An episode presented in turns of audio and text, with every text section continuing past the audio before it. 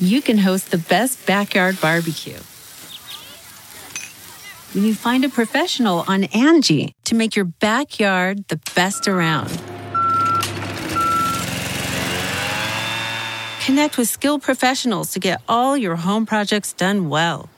Inside to outside, repairs to renovations.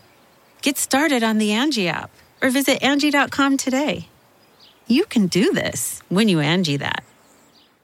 One skillet stuffed cabbage rolls. From at home in the kitchen, here's Rachael Ray with Rach on the Radio. For the filling, a pound and a half of beef and half a pound of pork is what we have in the bowl with salt and pepper. Dried sage, ground fennel or fennel pollen, granulated garlic, and onion. And then we're going to add pecorino and parmigiano, about a cup and a half total, three quarters of a cup of white rice, one egg, olive oil.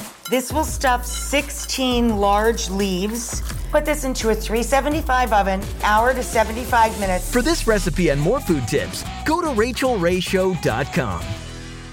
Catch every episode of 60 Minutes, America's most watched news magazine show, as a podcast. Hear in depth investigations across politics, news, and entertainment on your schedule. Listen to 60 Minutes ad free on Wondery Plus.